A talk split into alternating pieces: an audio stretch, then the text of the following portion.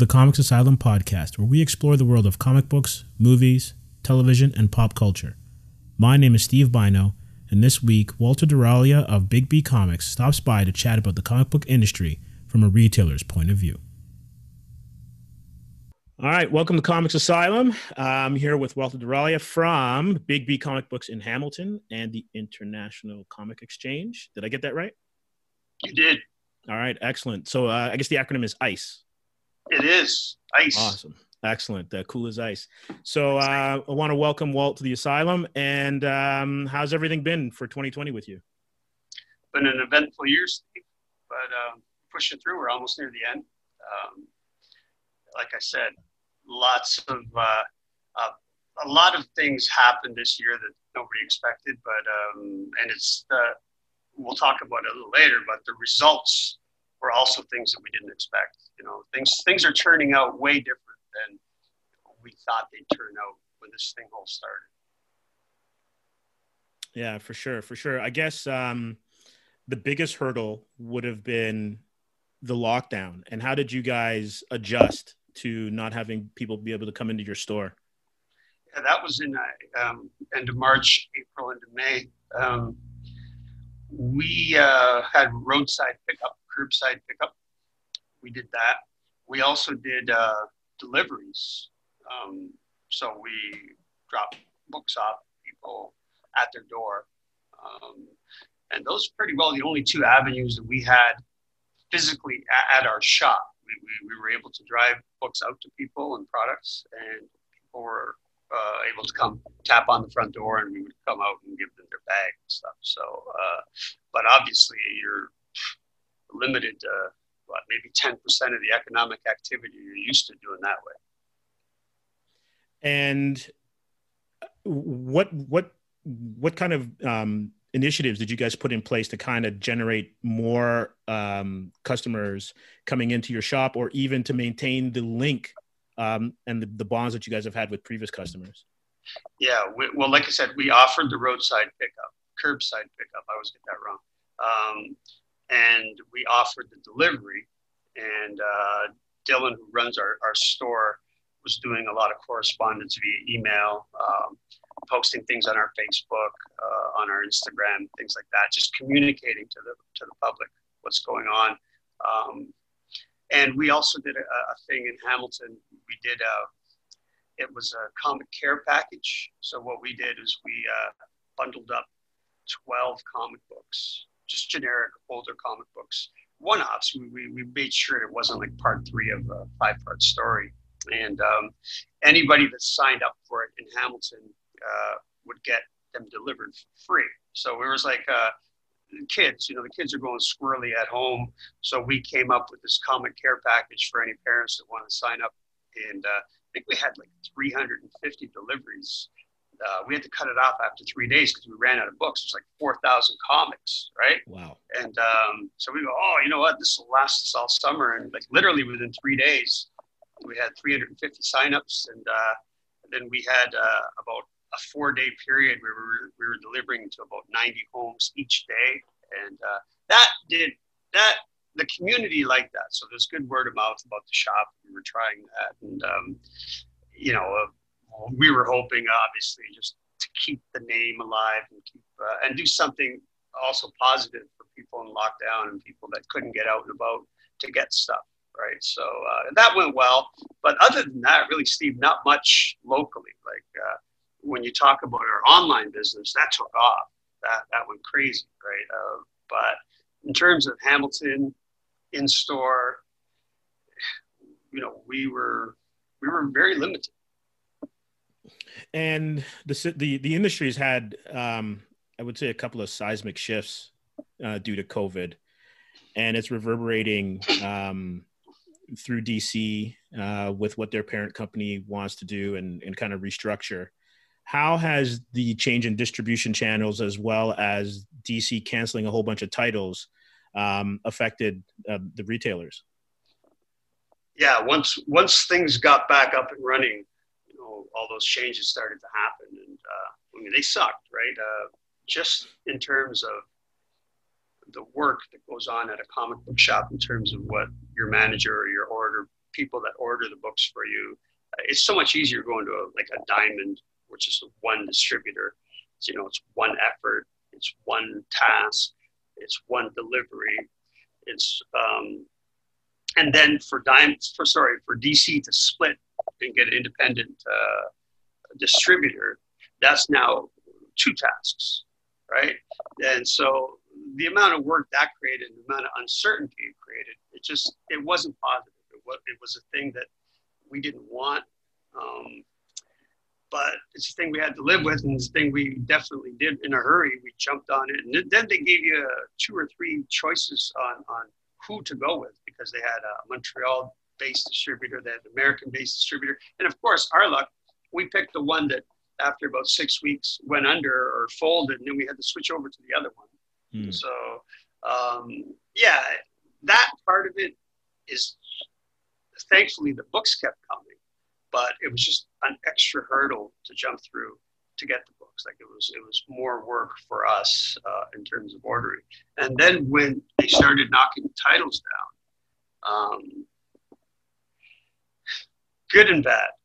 And uh, I got to be careful how I say that. Um, comic shops sometimes tend to be optimistic when they order, and there was a lot of DC titles that weren't performing. Um, and DC seeing that, they cut those titles. Uh, they went to their core, um, which is great for you know mass sales like your Batman and your Detective and all that kind of stuff. But uh, so it made it easier on whether you should pick. Um, I'm making up a title, but you know, Blue Beetle. I know he wasn't around, but you know, should I order four extra copies of Blue Beetle for the shelf?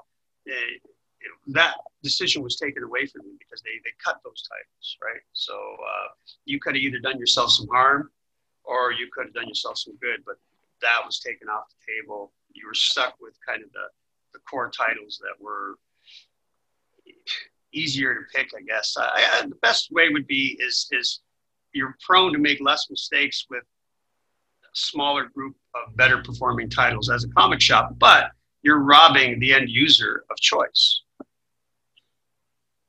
And and does that play into the independent um, market as well too? In what way? In in terms of what you guys would then be able to to order from them. Well, I'm sorry, I misunderstood the question. So so for independent publishers. Oh, okay. Um, publishers. I'm sorry. Yeah, yeah, yeah. Sorry uh, for not making that clear. But for independent publishers, then does that then give the comic book um, store more leeway to order more copies from them because they want to have more product for their for their customers or does that shut that down as well too because everyone is just trying to be a little bit more safe again it's a dangerous game right because now you want to have you know maybe maybe your new this week section has um, i'm making up a number 80 slots in it or something like that. And dc cuts out 10 15 titles. You might want to up 10 15 titles on the independent side. But most comic shops, they tend not to do so well on um, independents. Like the independent titles just don't sell as well, and there's a little bit of uh, we're a little gun shy when we're ordering extra copies of independent. So I don't think I don't think for us to transfer it into now we're going to go higher and harder on the independents. I don't think that we did that at all. Which again is uh, um, hurting the selection for the customer coming in, right? Um, so, yeah, I would say no. I would say we did not definitely order. We didn't have like a plan. Okay, now we're going to order more independents. It's interesting because with the supply chain changing and the market in flux, to me, especially because you're kind of seeing the reverberations of uh, AT and T's decisions with HBO Max and what it's doing to the film industry, and mm-hmm. theaters are, you know, theater owners are are in a panic as well as certain creators. Yes, they are. Is is that tectonic shift also filtering down to the comic book store? Because I, I can imagine that the prospects of survival for a lot of shops especially shops that aren't huge or or or have branched out into collectibles and and are almost like brand names such as you know Big B, silver snail stuff like that yeah um it must be very uncertain times moving into next year It is. Um, what I think COVID did is, and you, other people have said it, it's expedited a process that was already underway. Uh, people thought two, three, four years, uh, but now it's this year, right? Mm-hmm. Um, so the trend was there to begin with, but I think uh, I might have, you know, in privately, you and I might have talked about this one day uh, a while ago. Steve is um, local comic book shops. I think I read somewhere that uh, graphic novels uh, for the first time uh, surpassed in bookstores like uh, Barnes and Nobles and Chapters and stuff have surpassed comic book shops cumulatively. Like uh, at the end of the year, more graphic novels have sold at chain box stores than they have at comic shops, right? And so the shift, yeah, that actual balance now is shifting. So uh, publishers, their biggest customers are now box stores. They're not local comic shops anymore. And um, I've always thought of it as local comic shops are run by sole proprietors. There's 2,500 of us. I'm making up a number in North America. Um, I'm going to go out on a limb and say 500 of them are run progressively well. Uh, 2,000 of them struggle week to week. Uh, the sole proprietor is tired. They're stuck at the counter uh, because of economics, can't hire help. Um, the, there's there. Don't get me wrong. There is tons of ambition, but there's no energy to initiate the ambition. Um, so you get decisions that aren't based on what's best for the collecting and entertainment community, the consumers that come into your store consuming that stuff. Those decisions are not made to what's best for them long term. And that's what the publishers want. Uh, decisions are made on how do I pay my rent next week. Uh, I, I I'm not sure about this new comic coming out, so I'm going to get the nine for the people that ordered it, and I'm not going to get any for the shelf because I'm scared, right? And these cumulatively, when you have 2,000 plus people making decisions like that, it's terrible for the publisher the publisher isn't being well served by an organization of sole proprietors that are struggling to survive, right? Uh, in any other kind of uh, model where you're getting product to the end user, like a bookstore or like I don't know, uh, magazines at uh, Shoppers Drug Mart or, or whatever. Um, it's over order, just tons. Just get everything out in front of the people, make it in a nice, clean environment, make it accessible, make it off the highway, make it on the way home, make it, um, put it in front of them in the mall. Um, and, and at least then, when something sells, you'll know that you're optimizing those sales because those products are, are, are put in front of potential customers at the at almost a saturation point. Um, you can't say that about comic books. It's almost the opposite for comic books. Comic books are, most of the shops are still tucked away in a corner of a city somewhere that isn't frequented a lot because the rents are cheaper. Um, uh, most titles aren't ordered to the point where uh, I know some comic shop owners. If I sell out by Thursday, it's great. That means I ordered right. Well, yeah, for you maybe, but not for the end user and not for the the industry as a whole. If you, if you know what I'm, I don't know. Yeah, no, I totally get it. That's kind of what's going on. So I'm looking at it from uh, perspective of DC and what how how, how can they support uh, uh, non-organized organization like that? Like how, how can they help us right? Because we're, we're not helping ourselves but it's not really our fault because the economics of a comic shop aren't there to to propagate to, to push products. The, the, the economics of a comic shop are are to sell through right so yeah exactly and i'm, and I'm just now thinking about if you know it, you're dependent on a certain amount of titles and i know there've been issues in the past where there may have been too many titles and yep. you can't return them, right? So right. you're stuck with with you, what you've ordered. but then there's also that fine balance with it, it with a company like DC and, and if Marvel goes the same way and they slash their titles, they may not be producing enough for the comic book stores to survive, but they, they're probably producing enough to keep their IPs alive mm-hmm. to then flip into movies. And there's the delicate balance of you got to maintain the places where the people can get those stories that then want to go to the theaters to watch them, you know, as, as live action um, fare. I remember um, early 2000s 05 03 i don't i don't remember exactly when but let's say 03 04 05 um, graphic novels was just kind of coming into a good thing being a good thing but you know coming out of the 90s graphic novels weren't a thing right? So comic shop owners really didn't buy into graphic novels per se. Some of the progressive ones in the big cities did but uh, most of them didn't. And then i remember every year about four or five years. I don't exactly know how much, but uh, Diamond had uh, a Christmas return program. Hmm. So come October, you can order as many graphic novels as you want, 100% return guaranteed returnability, right? So we took advantage of that. We ordered tons. We ordered, you know, whatever they, I forget what the titles were, but I'm sure Watchmen was one of them and, and all that kind of stuff. And um, thinking, you know, oh my God, Steve, come January, there's hardly anything to return. Right. Holy crap, this stuff sells. But we would never, ever have ordered that if right. we if we were afraid that we were going to eat, right? But so I'm thinking, and, and the reason why graphic novels exploded, I honestly think, was because of that program.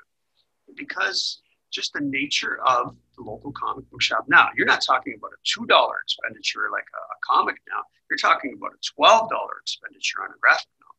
Um, so it's like, oh, you know, I, I might get one, right? And if, and if it sells out on that weekend after you get it or the weekend after, you're going to be ecstatic, but you're not going to go out and buy another one. You're going to think that was it. You know, just kind of, but that return program was just so effective that the second year we doubled it. In the third year, I think we doubled it again. And then once that return program was like the new Walking Dead graphic novels coming out, we would get 50 copies, right? Because by then, our graphic novel consumers coming into the store uh, were, were hooked. They were consuming graphic novels. And, but I guess my point is, could that, something like that work with comics? Where Diamond and, and thing, especially on new titles with new creators, something that they want to back. Um, I think the model that they use right now, honestly, is is those those those variants, right? Uh, it's almost a way for you to get order 50 copies because you might order 12, but you know you're going to get I don't know, making up a number, $100 for that one in 50. So you you up your order to 50 to get it and then you technically have stock, right? right? I don't know if that's I don't know if that's designed by DC to make sure you stock that book, but I think it would have been more effective if they uh, if they really thought a creative team and a new character was going to hit that they uh, supported us with uh, returnability. I thought because it worked for the graphic novels is my point. And is that is that program still in place for graphic novels? I don't think so. No, I think it, it disappeared a decade ago. Right. Okay. Yeah. But it was it was a thing at the beginning. We were looking at it. Should we do this? I think we should. You know, like because we literally had one of those. I think it might have had like six cubby holes for graphic novels. That was our graphic novel section. Maybe a selection of ten unique graphic novels. I think in our shop right now we might have 5,000 unique graphic novels, like unique title issue, issues. And some of them are 10, 20 deep, right? Mm-hmm. So, but, Interesting. Yeah. And, and so just moving forward, because we don't have things like conventions where you can have those, um, I guess those those bonanza weekends for stores, right? Yeah. You can go to something like Fan Expo, you go to the Hamilton show, um, mm-hmm. you can travel all over the country if you really want to where you can move a lot of your inventory. Right. What what do you see for comic book stores moving ahead in in in the absence of those kind of events uh, with the backlog of of material that they have now? and then also the change in in distribution that's going to be coming up next year. Yeah, um, I think the comic book con matured over the last 30 years as well, 50 years since uh, San Diego. Um, comic book cons were, were, were tough slogging for most comic shops. They were margin, they, bec- they became marginal places to make money in the sense that um, they became liquidation places for overstock for a lot of people. Um, they became very expensive to attend. Um, they took away from the weekend at the store in a way, right? So I don't know. From what I've been talking to other shops, is not very many of us missed the cons this year because we were surprised with how well the stores were doing without cons. It's like, don't forget, people can't go to cons either, so they're coming to the shop, right? So we kind of had a reverse tide effect as well. These people that would, would save up all summer to go to Fan Expo, they might not have entered into a comic store in July and August, saving their money for Fan Expo. Uh, I, I, okay, maybe they were getting their their, their Batman and Spider-Man books, but they weren't doing any extra expenditures because they were saving for the con, right? Now they're not saving for the con; they can they're going to spend that at the comic shop, right? Um, so the, the, cons are tricky. The cons are tricky. I know for us personally, um, we never really missed them. I found Steve that personally, uh, you know, we, we also sell back issues, and and my manager called me out on this. Dylan called me out on this a couple of years ago, actually. He says, "Walt, you're starving the store of good back issues," and I was because I was hoarding mm. for the con, right? Right. So come June, July, I, I, have a couple months to get ready for Fan Expo. Well, I, I want to show really well at Fan Expo. I want to be the king of the hill. I want to be the guy with the best books. So a collection comes in. I kind of put them aside for Fan Expo because I'm spending all that money on tables. Uh, I want to have good sales at Fan Expo. So it was kind of a it was kind of a, a rigged sales number at Fan Expo because I was cheating the shop of those books, right? So um, I never really looked at it that way until a couple of years ago, and I was called on it, and I go, what, right, right. So um, I still say cons are tricky. Cons can be a great place. Cons are a great place to, to if you're good at what you do. Cons are a great place to meet people and make new customers for sure, uh, especially on secondhand stuff, on, on collectibles right? Because they get to know you, they buy something off you, they'll come down to your shop. Maybe when it's time to sell, they'll, they'll, they'll approach you as one of the people that they offer the stuff to. Um, a whole bunch of good things come from cons, right? But uh, the economic model of the big cons were that they became very expensive as well. And um, so it's a mixed blessing. I think I think it's not all negative for comic shops that there were no cons this year. Believe it or not, I think it return some people into a more regular uh, comic shop mode. And um, I mean, if you ask me if they were there, I would have went to them and it would have done well. But they weren't there, and we did fine. Right, right, and and considering let's let's move away from the the uh, the monthly issues, the new ones, mm-hmm. and let's move into you know the the vintage books and you are running ice yep. and I've been on uh, taking a look at some of the um, some of the collection that you have up there, and you've got some some dynamite books. Is that market kind of getting more energy with the uncertainty with the the new monthly books that are coming out? Yeah, yeah. A couple of couple of things surprised us uh, this year. Oftentimes, I, I, had a I did a podcast once earlier this year. We talked about um, whether the different type of people that, that uh, buy comics, right? There's a, a pure collector, and there's a pure consumer, mm. and then there's everybody in between.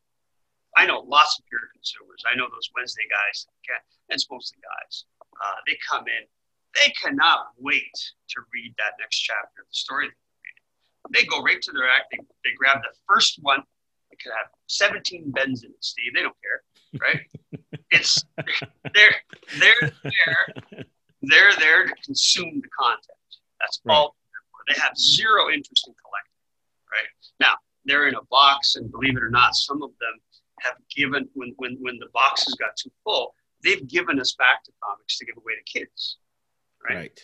But then there are the collectors that we're going to talk about, and some of them don't read comics. No interest in reading comics. They they they they they collect for the value. They collect to make money, or they collect to collect, even just to collect, right? Just because they're a collector, but they don't read them. They, oh man, I really need uh, issue number 81 of Spidey. Then I'll have my whole run from 70 to 100, right? Right. But when they get it, they're not going to read it, and they've never read it, right? So uh, that that is kind of a unique.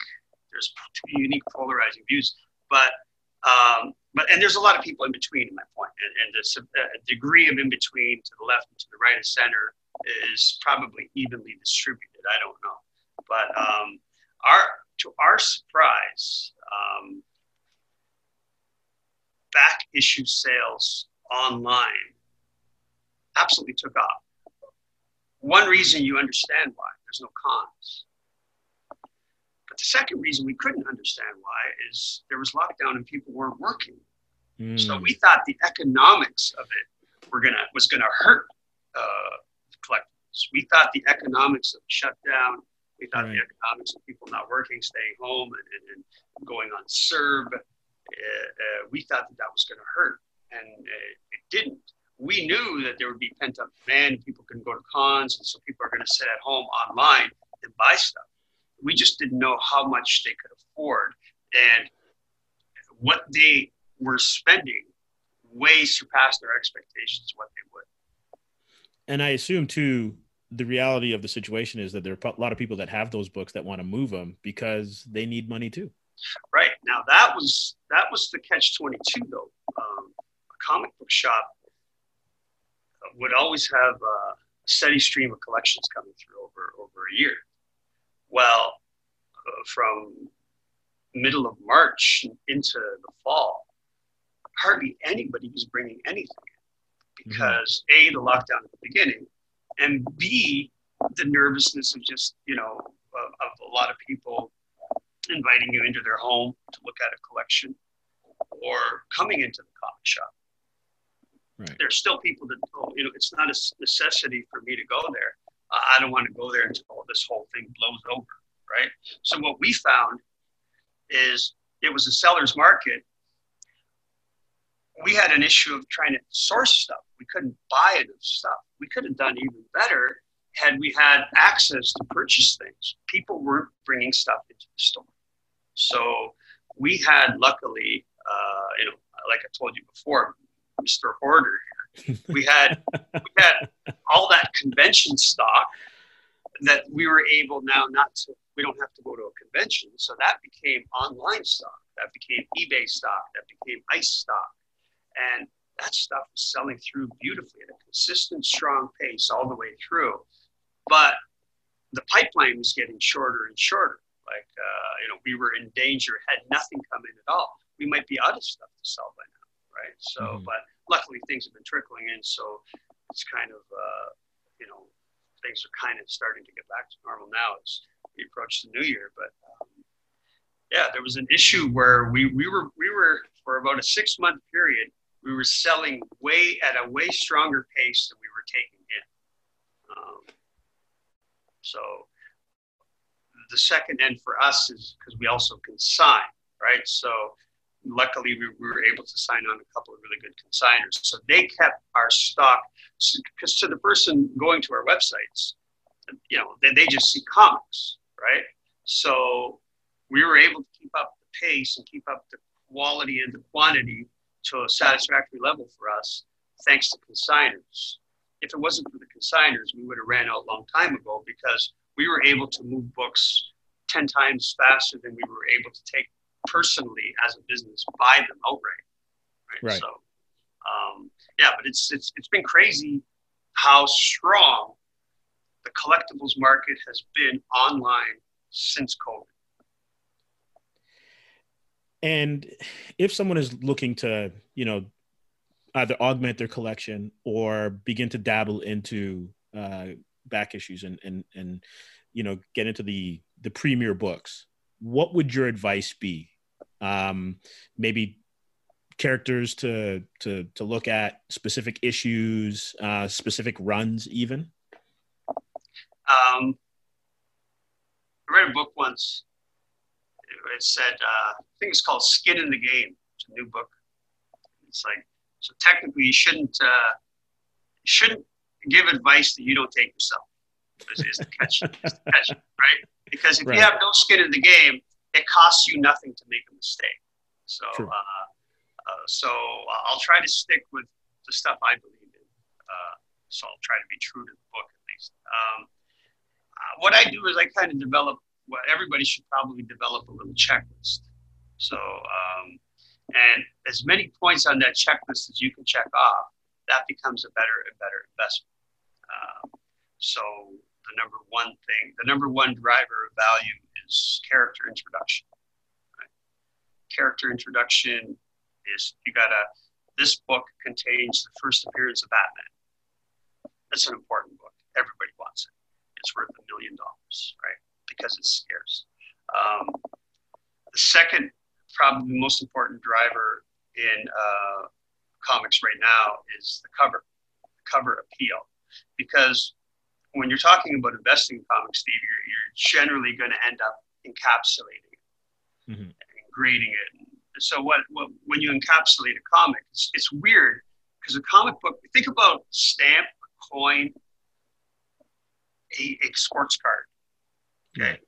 You encapsulate it like those things are. They're really expensive. Honus Wagner, Wayne Gretzky, you, you name it, right? Uh, a 1948 silver dollar. I don't even know what the years are, which ones are important, but some Queen Victoria stamp.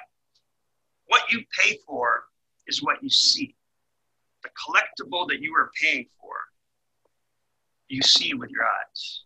That is the value right there. When when you and I go out and split and we give 50,000 bucks each to co-own a Pep Comics number 22 from 1941 or whatever it's from, uh, we're buying that because that's the first appearance of Archie Andrews. Right. Archie, of course, is massive. He's a massive pop culture phenomenon. But that was a backup story in that book. That was like near the end, six-page backup story. He's nowhere to be seen on the cover, right? But we're, here we are. We just spent 125,000 bucks, and we have like the Shield, patriotic hero on the front, beating up some Nazis. Probably, I don't know. I forget what's on the cover. What we paid for is buried inside that we can't see. It's kind of an odd thing. Comics are the only, only you know, the value may be inside, but when you encapsulate it, you don't see what you paid for. Well, remember not to cut you off, but you remember in the '90s Mhm. when um, I think the Spider-Man number one came out and X-Men number one came Right, out right. with Jim Lee and, and McFarlane's um, runs on those books. Part of the boom was that people bought multiple copies because you bag one Yeah, yeah. and read Read the other. and read the other one. They bagged 49. That's what they were doing back then. Yeah. But um, so okay, covers like a good battle cover. Well, like um, if you go into the horror books of the 1950s, you know, a decapitation cover, a nasty, you know, horror cover that's just nasty. You know, Black Cat 50 with the guy's face melting. That, these these are the books everybody wants. Um, Good Girl Art, Matt Baker drawing a very Mm. voluptuous, pretty girl on the cover. That's the one everybody wants. So that's probably the number two driver is is is covers. So if you get a, a, a a first appearance of a character introduced, and then you get a good cover, let me go back to the first appearance of the character. Uh, if the character is also on the cover, that's even better, right? right. So, um, like I said, PEP 22, Strange Tales 110. Did you know Strange Tales 110, first Doctor Strange, is the only early Marvel key that doesn't have the hero on the cover? Like person. I, I, I, I did know that. What about Yeah. what Hulk, about um but what about um I guess Wolverine. 181 is the big one. He was on the cover, yeah. But he showed up in the last page, the last panel of panel of 180. Mhm. So I guess Yeah. he I guess he's the one the exception to the rule now, right? Well, I, I was just talking about the the the launch of Marvel, the 1960s. oh, oh, I see. I see. Yeah, okay. Up until Daredevil one type thing, the kind of classic, uh, Amazing Fantasy 15, Hulk one, Fantastic Right. Tales of Suspense 39 with Iron Man, all, all those books, Journey into Mystery 83 with Thor. With Thor. All of them had the cover, uh, the character that they introduced on the cover, except Strange Tales 110, which introduced Doctor Strange, and he wasn't. Um, but um, so that's important. And then you have uh, scarcity is important. Scarcity uh, is important, um, and and then you have scarcity of grade, which because a lot of comics aren't scarce, especially comics maybe that most younger people will collect. Uh, of, of say the last since 1990, let's say. The comics may not be scarce, but they may be scarce in grade. That makes sense. So, uh, um, uh, the best example is uh, New Mutants '98. Its first appearance of Deadpool. Right there are I don't know, Steve. There might be 4,000 copies at 9.8. 9.8 is a really high grade. It's like, you know almost perfect Right. um, and that book can trade upwards of a thousand dollars at 9.8 which is really good for a book that plentiful but there are about 11 copies at 9.9 that book is a $20000 book at 9.9 Hmm. right because you're getting an iconic character first appearance he's on the cover the cover's pretty good but you're also getting scarcity in, in, in terms built into the grade that you get, right? So, uh, so I mean, again, here are all these checklists. You know, is it a battle cover? Uh, check it off. Is it, uh, um, like I said, a first appearance? Is it uh, there?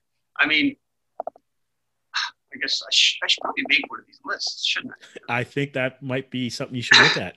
Yeah, I think it should kind of like a checklist where guys walk around the convention going, "Mm, let me get my pencil out. See what I but um, yeah, that, like so. The thing though is, is what you and I, as kind of old timers, because we're kind of Bronze Age guys, right? Um, what I've noticed over the last uh, five or six years is there's a super, super active collecting market for books from 2008 up, right? Uh, Miles Morales is a perfect example. Um, uh, the one uh, what's the what's the girl that's going to take over as Black Panther now? Oh, um, Shuri. Shuri, right?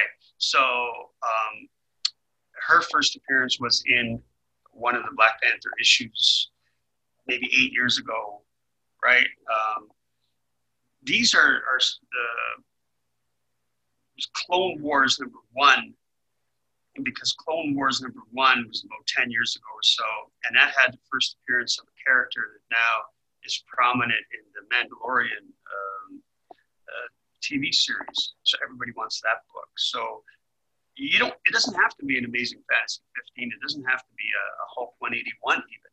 It can be books uh, because the young people that are in their 20s, let's say, they're very active on things that they like. Right? Right. They collect the things that they like. So we, as the generation before, we can't discount the values. I think that generations always think that the new stuff is crap and you know it's the old stuff that's good right it's like music or whatever Yeah, But- music, movies, you know. whatever uh, but the thing is is this is what the young people younger people are consuming and these are the characters that reverberate and, and, and touch nerves with them right uh, fantastic four who the hell are they grandma and grandpa's uh, uh, you know comes they don't care about fantastic four they care about Shuri. They care about uh, Miles Morales. They care about uh, uh, Miss Marvel. yeah, Miss Marvel. They care about things that um, are relevant to them right now. And, and these characters may have been introduced five, six, seven years ago, right? And the cool part about that is um, comic distribution over those years it was at its historic low. hmm So there's a little bit of built-in scarcity, relative scarcity. So Right. in 2011, you may have had 55,000 copies printed of that book with that character. Eh, I guarantee you, Hulk 181, it was pro- Hulk probably wasn't even a good selling title. It probably had 400,000 copies printed. You know, uh, you know, Archie in the 19, late 1940s had six million copies printed. Right? Uh, there were just now obviously a lot of them got thrown away. But my point is, in the early 2010s, uh, print runs weren't high. You know, other than let's say in Batman or something like that. Right. But um, so, like, there. I hate when somebody tells me, "Oh, you know, everything is realized. I can't invest anymore. Or I can't guess right." Well, that's not true. Uh, comic collecting is still super vibrant as of right now, uh, and it's super vibrant really from the Golden Age to the Silver Age to the Bronze Age, through the Copper Age, and through the Now Age. You know, there are active participants in it that are, are, are, are crazy. The only thing I would I would kind of um, caution for a new collector is, you know, you kind of if you're collecting, buy with your heart. If you're investing, do a little homework. Like like is the character relevant? Is can the character and does he have or she have staying power? Um, you know, are a bunch of these things checked off that I need to, you know, um, kind of not assure, but kind of to hedge that I'll at least have some value of the stuff going forward. Because um, I, I, don't think comic collecting is going away. Is my point. I think it's uh, just changing. And you were mentioning um, scarcity being a major factor. I think with the low print runs of um, you know, maybe a decade ago, and then the introduction of five or six variants, sometimes seven variants mm, on a book. Yeah. There are some books that are pretty valuable right now because you know there's a J. Scott Campbell yeah. cover, right? Yeah. I think that happened in a couple of the Spidey Spidey arcs. Very much. So. You you know if you have the regular cover, you know the you know A or B cover, mm-hmm. the book's worth something. But if you have that special cover by a hot artist, that's what really skyrockets that book in terms of, uh, of value. Well, when we're going back to like that checklist, you know, we didn't mention artists, but you know, Dave Stevens, J. Scott Campbell, you know, uh, going back to you know Matt Baker. Um, but then the reason why J. Scott Campbell covers are so good, it usually has to do with Mary Jane Foster, right? you hear me? Yeah, pretty much. Mary Jane, Mary, Mary Jane, or, or Black Cat for sure. That's right. It has nothing to do with Spider Man, but uh, and that's because he threw women very provocatively and, and in a sexy way that, that guys like, right? And right. those covers became uh, sought after for the art, for the voluptuous female art. Um, but that, you know, like, so that checks off covers, and then you get J. J. Scott Campbell, and that checks off an artist, and then you go Amazing Spider-Man, that checks off title, because if you're investing, you want to invest in a title that's heavily and there's no heavier collected title in comics than Amazing Spider-Man, from beginning to end. Amazing Spider-Man is, you know, probably double the next most collected title, and that might be like Batman or X-Men or something like that. But Amazing Spider-Man just blows everybody away. So if you can stick to, um, I always say that, say say somebody wanted the Obama, right? Uh, I think more people prefer the Spider-Man cover than the Savage Dragon mm-hmm. uh, because Savage Dragon is an image title of a character that nobody really cares about. I'm not saying nobody really, relative to Spider-Man, right? So if you're going to have one keepsake from that Obama election, it would have been the Amazing Spider-Man cover because that checks off, uh, you know, uh, the association to a very collective cover. So you're embedded in something that a lot of people collect to begin with. So when it comes time to sell down the road, you have that protection of it being embedded in a very collective title, right? So the demand will be there more so than more of a obscure um, title that not as many. And and not to dig too far into the weeds, but would the price variance, the Canadian price variance, would that alter anything, or does that not really affect the major? Well, people people manufacture. It's funny. You, you almost manufacture scarcity as collectors, right? We, Right. we we look for scarcity when it's not there, and I've been proven wrong 100 times. Because I was 15 years ago, I was telling people, guys, that's 35 cent Star Wars. It's just a sticker. It's the same book. Why are you paying five times more or 10 times more than you would for a regular one? Since then, it's now 2,000 times more than the regular one. Like it's just done nothing Wow. but go up, right? So obviously nobody listens to me, which is probably a good thing. But, uh, but, but that's scarcity. That's that's manufactured scarcity. That's collectors differentiating the price sticker because one has you know one one hundredth or whatever it is of the availability. Uh, so with the Canadian price variance, the same thing. Canadian price variance they're only sold in Canada. So mean, if you if we use just rough math, one tenth of the available copies, because Canada roughly the market is roughly one tenth of the American market, right?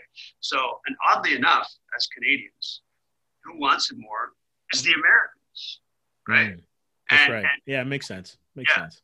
and, and who gets one almost every time they buy a collection is the Canadians, right? So we uh, we we you know are, are sitting in a favorable position with the Canadian price variance, right? Because uh, that is a manufactured differential differentiated scarcity that's kind of I'm not going to say made up because it's obviously there, but um, it's made important by the collecting community.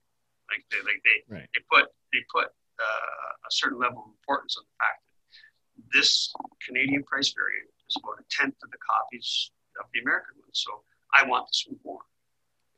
And I assume there's probably like a cool factor to it too. Like you know, like when you get iconic movie posters, but it's like the Japanese version.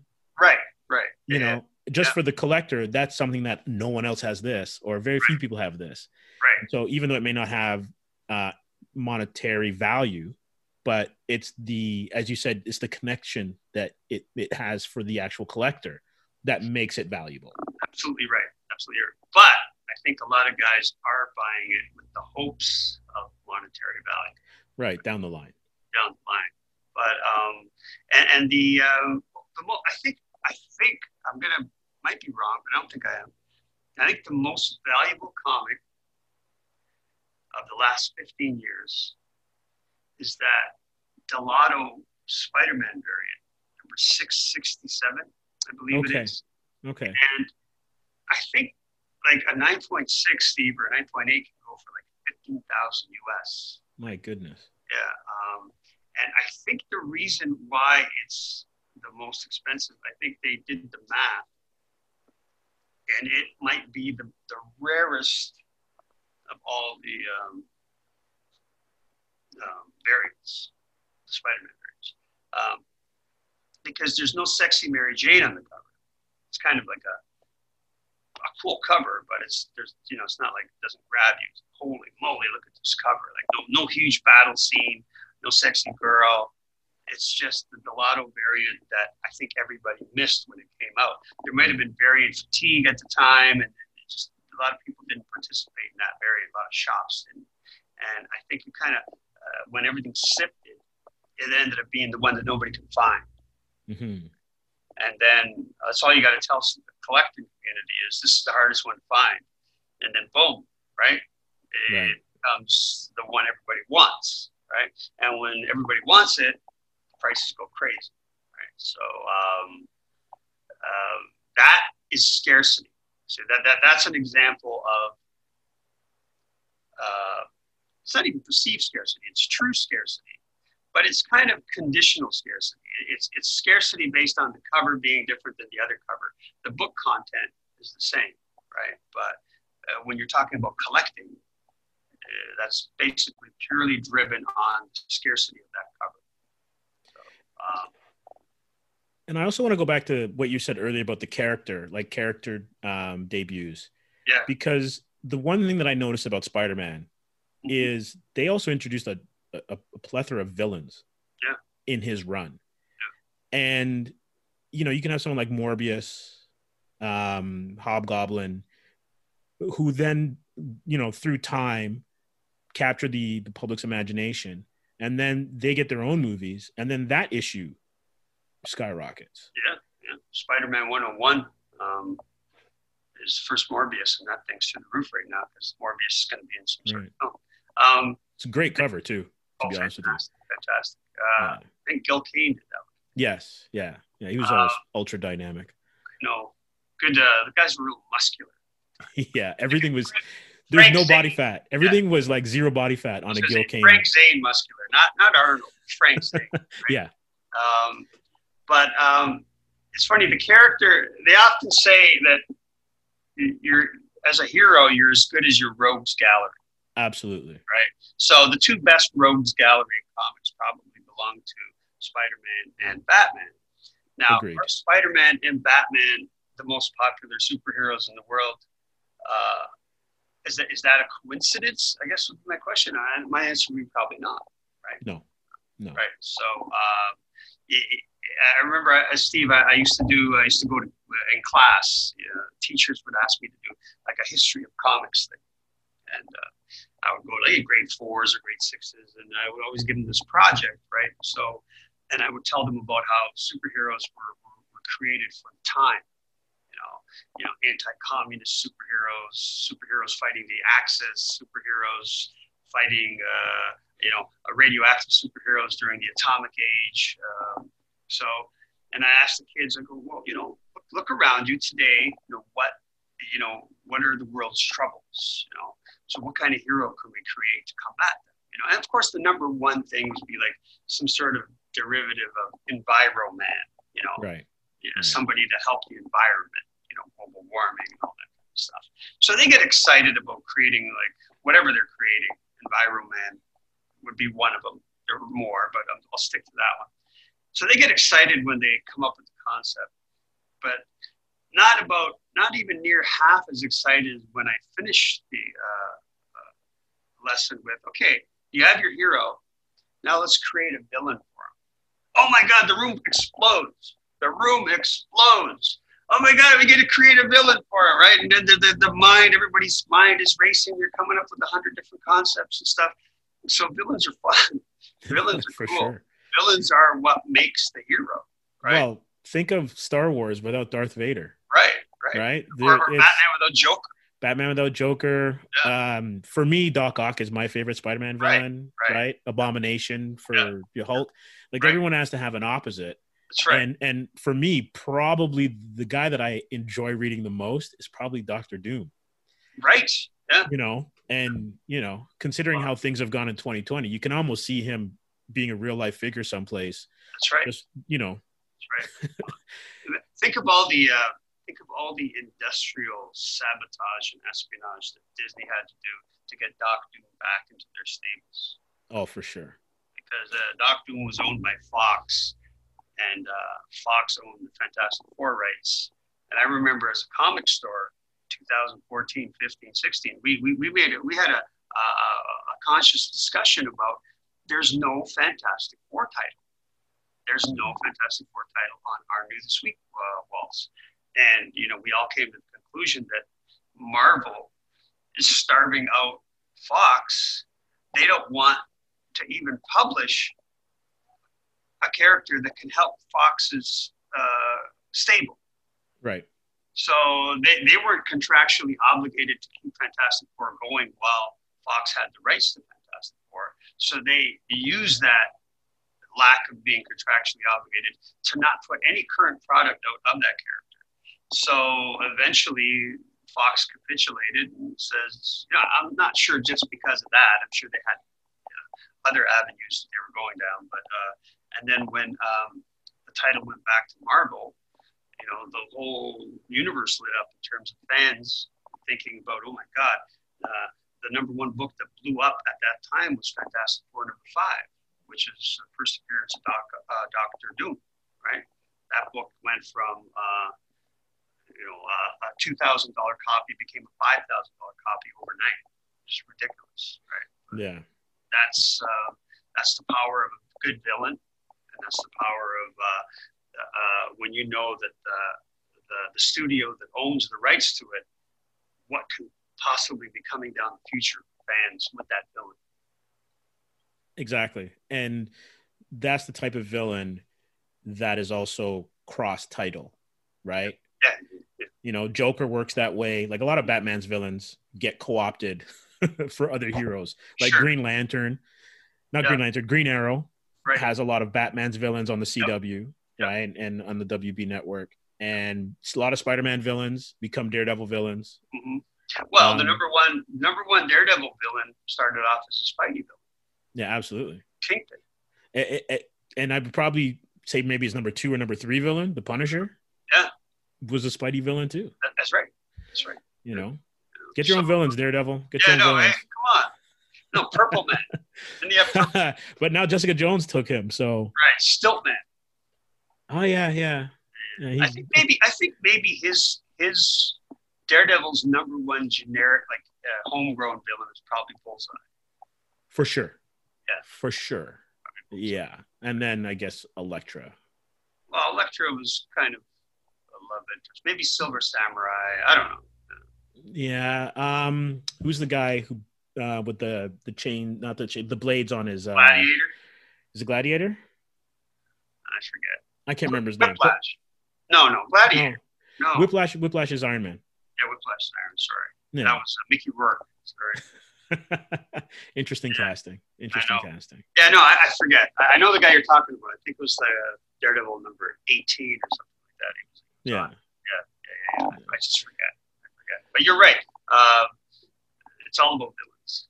But so let me ask you a question. Growing up, and then you know, obviously having a store and looking at like probably more vintage books than some of the creators that were you know involved in those books what for you or which which book for you or which run or arc for you holds um, kind of like a, a special place in your heart yeah, yeah. Uh, there's a few um, uh, the galactus trilogy mm. is the best comic trilogy ever jack kirby stan lee uh, introduction of uh, galactus and silver surfer fantastic four just like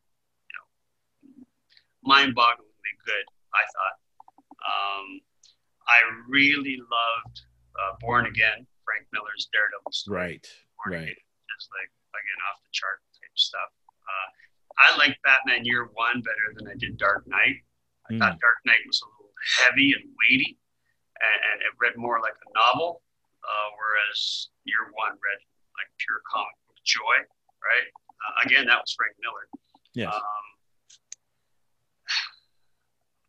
in, in general, I think Spider Man is my favorite hero, and, and not in any particular stories per se, but I like all his stories. I like the way he interacted with snark, snarkasm and humor with, with, with, with the villains, right?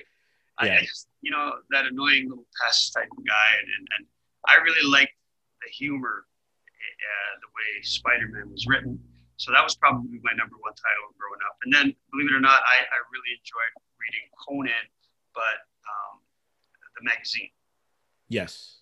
The magazine, yeah. black and white. The art was uh, unbelievably good, and the content yeah. was a little bit more adulty than uh, the comic was. Uh, so those, I think, those were my favorites. So I like specific stories, definitely the Galactus trilogy and Born Again. I like, I enjoyed uh, Alan Moore stuff. I enjoyed things like uh, um, when when uh, Brubaker was doing Daredevil, mm-hmm. uh, I enjoyed. I like I, writers like Rucka. I like writers like uh, Bendis. You know, a lot of guys don't like Bendis. He he took a two issue story and made it eight issues. It's, it's the knock on Bendis, right? he stretched things out. Um, but I, I like I liked his pacing. I liked his uh, stuff. But uh, it, Bendis reads better in a graphic Right.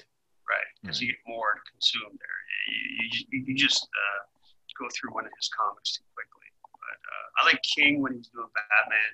Uh, you know, like it's funny. I, I had a I had a in my blog this year. I was talking about comic book values, and, and I was posting something every week on what uh, this is the thing I'm going to uh, used to make my list, by the way. Uh, and I was thinking how odd it is that, you know, this is a Frank Frazetta cover. We're going to buy it, right? This is a J. Scott Campbell cover. We're going to buy it. You know, this is uh, introduction of a villain. We're going to buy it. This is um, a great battle cover. We're going to buy it or whatever. There's no monetary value given to writers as a collectible. Nobody ever, you know, when you're buying the old Hulk thing, you're going, man, this is Jim Steranko. Look at this. This is amazing. Nobody says, hey, you know, this was written by uh, Harlan Ellison. I'm going to buy this. Right. Nobody. Like the artist doesn't get any play in terms of collectability, in terms of adding value to the collectible. It's odd, right? Like Denny O'Neil, right? Those are great stories. But the value, Neal Adams brings the story, uh, uh, uh, value. It's, right. it's odd that the, you know, pretty well the most important part of the book, the writing, is the that's part the start. The that's that's the start, right? Pretty well. The the uh, the collectors overlook who the creator was in terms of the writing aspect. Yeah, and, and you like you think about it, Claremont had a, an amazing roster of artists to tell yeah. his X Men tale. Right. Right. But you still think of those artists. Yeah. Byrne. Right. The Byrne run. Right. Yeah.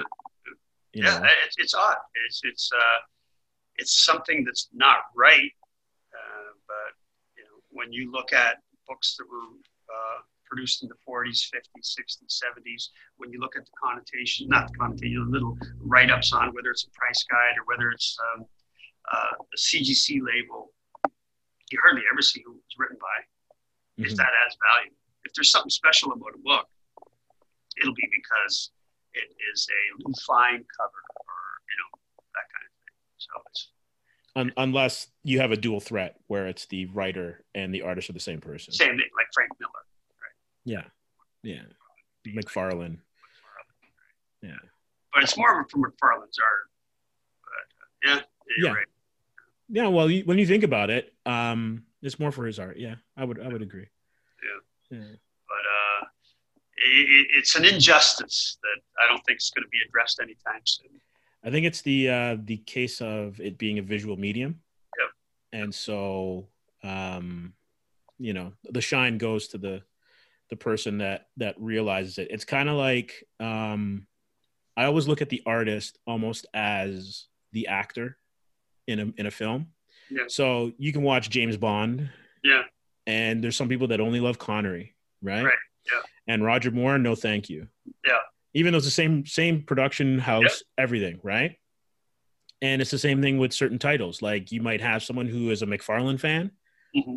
and they might be an Erik Larsen fan, but yep. they're not a Ron Frenz fan. Right. For, for a Spider-Man run, or uh-huh. or Herb Trimpe versus yeah. Sal Buscema. Like yeah. it, it's it's very interesting. Same characters, sometimes same writer, but you know. You know what? Uh, what character is the most resilient character in the history of comics by uh, tenfold uh, is Batman. So what Batman is is a vehicle for creative teams, and he's so resilient that you can get like Paul Pope and guys like that do really cool interpretations that do well when they come out, but they're so out in left field for the character. But the right. character just bounces off it, like you know, there's no sacrilege. There's no sacrilege when creative teams uh, come and do Batman. Batman is so can weather almost anything, right? And it's funny how many world famous creator teams made their name on Batman, right? Batman is like he's uh, you might not want to do that with you know I don't know some other lesser characters because you know people would cry foul. Well, I think I think you've hit hit uh, a good point there because you, you think of Batman. Batman now has probably gone back to his roots, mm-hmm. right? Those early books were pretty pretty dark, yeah. right? Yeah, uh, noirish. Yeah. Then it then you go into like the 40s and the 50s, and in the 60s, he gets a lot lighter. and then it becomes ultimate camp. You have Bat-Mite running around and stuff like this. Yeah. And then O'Neil and and Adams come along and Yeah. basically ground it again. Yeah. And it's like he Sherlock Holmes meets James Bond. Yeah. You know, really, really, really tight stories, great art. Yeah. And then Miller takes him darker. Yeah. You know, dystopia future.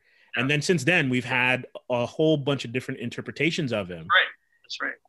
And he is the bulletproof character Yeah. for DC. I don't think I agree with you. I don't know. Like you can't take Superman too dark.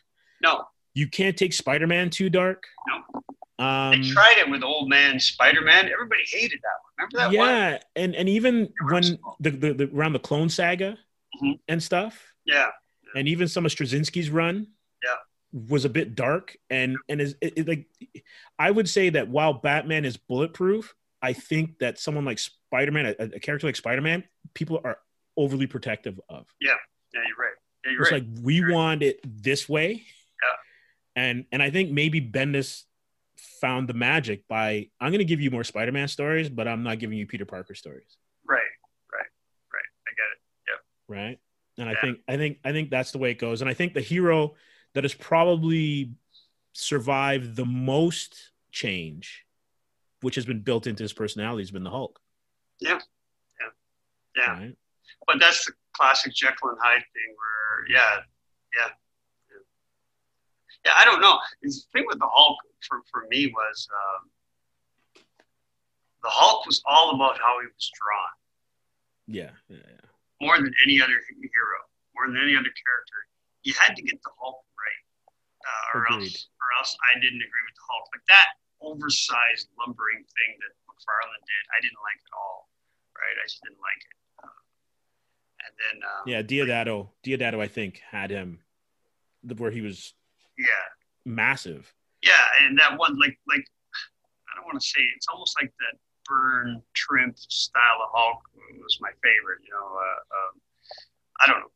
Um, uh, that touch of humanity still, you know, the, uh, the Jackie Gleason black hair going off to the side. I don't know. Uh, but yeah, the Hulk, the Hulk is is is, is yeah, I, you had to have him drawn right, or, or I wasn't into him. It's funny. It's funny how we're temperamental and we're pr- protective and possessive of our heroes like that. It seems like Batman. You can you can throw him at you can throw him at me any way you want. I'll give it a go. Right? Oh, for sure. I mean, you start changing my Hulk and I cry foul. Right? It's it's weird. Mhm. Yeah, it, it is strange. Like I, I even liked um, King's um, interpretation of when he had the Joker be Batman. Right? Yeah, yeah, yeah, yeah, yeah. Like I, I thought this was fantastic because you know the whole um, adage of you know two sides of the same coin kind of thing. Right. And I, I thought that was a, a really, really, really great story. But I don't know if you could do that. Like I know they kind of did it with Spider-Man when they had him Right. die. With Superior Spider-Man, but it Yeah. doesn't work the same. Like it, like because you eliminated Peter out of the the equation anyway, right? Peter's every man, um, and that's what connects you to that character. Batman is almost aspirational, but so wounded that you get it, and Yeah. he's all about vengeance. Yeah, you're absolutely right. You're absolutely right. It's funny uh, in terms of alter egos. We talked about that. You know, there are. Uh, it's funny. Peter though is the one that we successfully branched off. Think about 20 years ago, somebody telling you there's going to be a successful Spider-Man. It's not Peter Parker. Right. We'd all say, you know, right? Uh, Yeah. That's not happening, but it's happening, right? But they're they're really we can't seem to get away from Bruce Wayne from our Batman in any kind of in any kind of uh, sticking long term thing that that seems viable. Yeah, and I think I think why we can't is because what made Bruce Yeah, is intrinsic to him. right. and then everyone else plays off of that. So you've got Nightwing and Barbara and Jim and anyone else who kind of falls into the Bat family. But the thing that makes Peter kind of connect with it with his audience is that he could be anyone. And I think that's what Spider-Verse got right, Right. I guess you're right. Yeah. right? Parker could be any one of us hmm gender, shade, whatever. Yep. And then it's how do you deal as being the everyman? Because not everyone has a violent beginning to their That's right. That's right. to their life, right? That then determines how they play out. And then you're lucky enough to be a billionaire. So as terrible as Bruce's um, origin is, he does have certain comforts that allow him to manage what he has to, to do in his later life. But Parker's just struggling, trying to make rent. Yep. And when he does stuff, it goes wrong. Like I, I don't I don't think there's really a Bruce Wayne Right. in Batman. Batman's Batman. Right. Spider Man is whomever puts on that mask, but is Right. dealing with real life. stuff. And you're right. Through through the mask of Spider-Man, you see Peter Parker. Yeah. Uh, and the mannerisms and, and, and, and the struggles. But through the cowl, you don't see Bruce Wayne. All you see is Batman, in a way. I mean? Like, like and and he's repressed too, right? Yeah, repressed rage, repressed angst, anger, all of that stuff. yeah, yeah, good point. And I think that's and I think that's why the Hulk's popular because the Hulk allows everyone to kind of just go nuts, Yeah, yeah. right? Yeah. You want to, you get mad, Hulk out, man. And people like to see wouldn't that. it? without all the damage, yeah. Because you know the taxes, the, the taxes wherever he is, it's just terrible. I know. Tell me about it. oh well, Walt, this has been great. I had a fun time chatting comics and and reconnecting again. Where can people find you to learn more about Big B and also Ice? Um, Big B, I think, I think, I think we're at bigbcomics.com. Just the letter B. Uh, ICE is uh, icomicexchange.com. Um, I was going to say you could run into us at a show, but we can't, can we? Uh, our, our shop is uh, in Hamilton on Upper James, 1045 Upper James, and uh, we're still open. Um, we uh, we love the medium. We love uh, we love what we do. Uh, it's a fun thing. Um, I, I like all the people I meet, and it's a good uh, thing about comic collecting and comic. Uh, it seems to attract uh, a positive group. You know, and people come to the store. It's funny when you go into a comic store, and I'm sure not just ours. Uh, when you go into a comic store on a Wednesday, you get, you know, pardon the Beach Boy phrase, but you get good vibrations coming out of there. Mm. Just Every single person in there wants to be in there. They couldn't Right. wait. They couldn't wait to get there. And once they're there, they're in a place that they really like, and it's just, it's just, it's, it's a place that exudes so much positive energy, and uh, we like that. We're going to keep it going, and uh, thanks to you, we're spreading the word.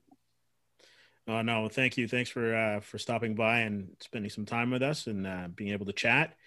And I look forward to those uh, opportunities again to kind of walk in through the store, enjoy you know hanging out with you guys, and then also running into you guys at shows. All right, Steve. Thank you. All right, you take care. Thanks for listening, everyone. And once again, a special thank you to Walter Durajlija. We look forward to your comments, so reach out to us on Facebook and at Comics Asylum on Instagram and Twitter.